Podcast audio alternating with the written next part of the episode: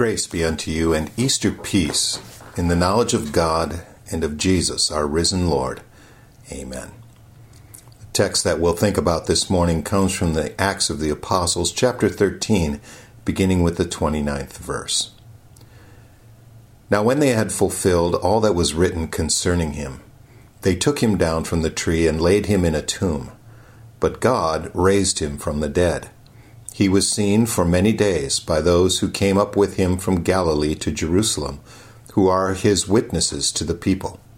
And we declare to you glad tidings, that promise which was made to the fathers. God has fulfilled this for us, their children, in that he has raised up Jesus as it is also written in the second psalm, You are my son, today I have begotten you. Therefore let it be known to you, brethren, that through this man is preached to you the forgiveness of sins, and by him every one who believes is justified from all things from which you could not be justified by the law of Moses. This is the word of God. In the name of Jesus Christ, who said, Because I live, you shall live also. Dear friends in Christ,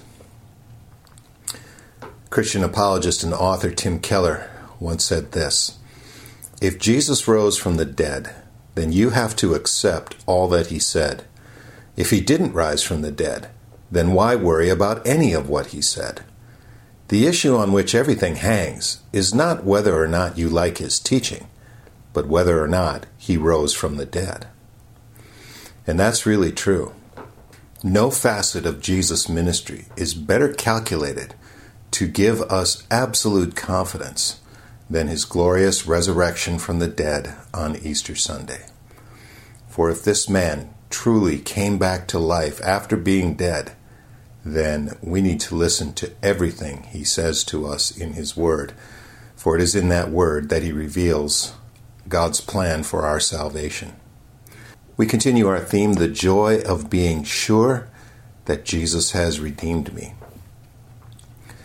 One Sabbath day, the Jews in the city of Antioch came to the synagogue to hear a guest preacher from Tarsus, a man named Paul. He had good news for them. Being Jews, they were of course familiar with the Old Testament promises God had made to Abraham, Isaac, and Jacob, promises of a Messiah who would bring them forgiveness of sins and salvation. Well, Paul said, those promises had all come true.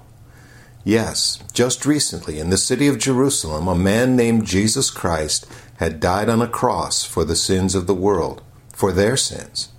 The promise of forgiveness had at last been fulfilled by the Son of God, Jesus Christ. And the proof? Jesus hadn't remained dead. He'd come back from the grave.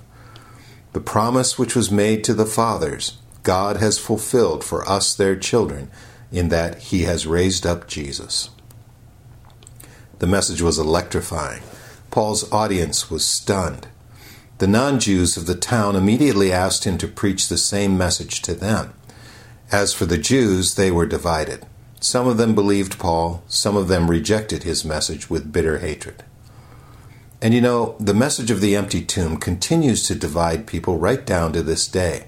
For some, it's the worst kind of nonsense, a fairy tale fit only for children and the naive.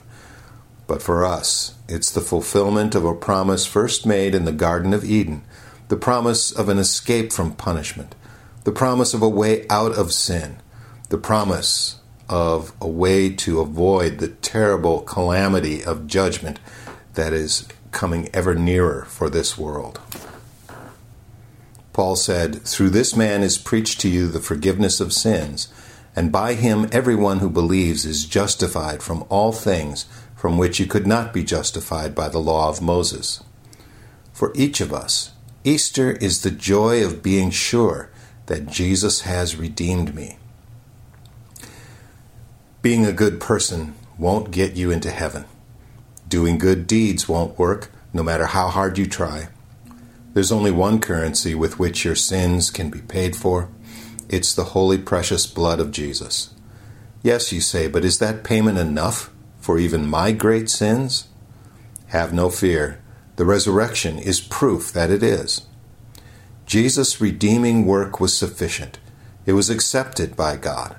God the Father Almighty stamped it with his official seal of approval when he raised up Jesus from the dead. By him, Paul says, everyone who believes is justified. Everyone, without exception, and that includes you. As sure as you're listening to this message right now, God has already pronounced his verdict upon you, and that verdict is not guilty. This person is justified by the blood of my Son. The empty tomb is proof positive that, in God's eyes, your soul is empty of sin and guilt. That's why we can say with the hymnist, He is arisen, glorious word, now reconciled is God my Lord. Amen. The hymn selected for this morning's devotion is hymn 23 from the Lutheran hymnal.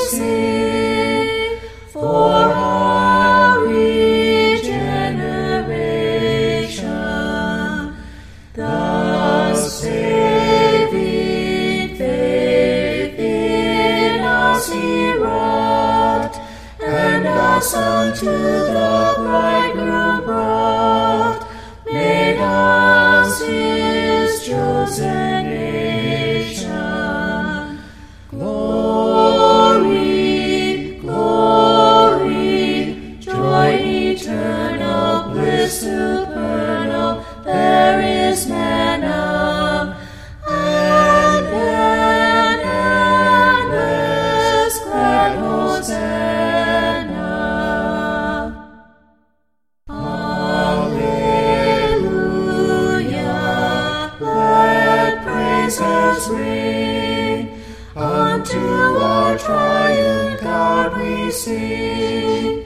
Blessed be His name forever. With angel hosts let us adore and sing His praises more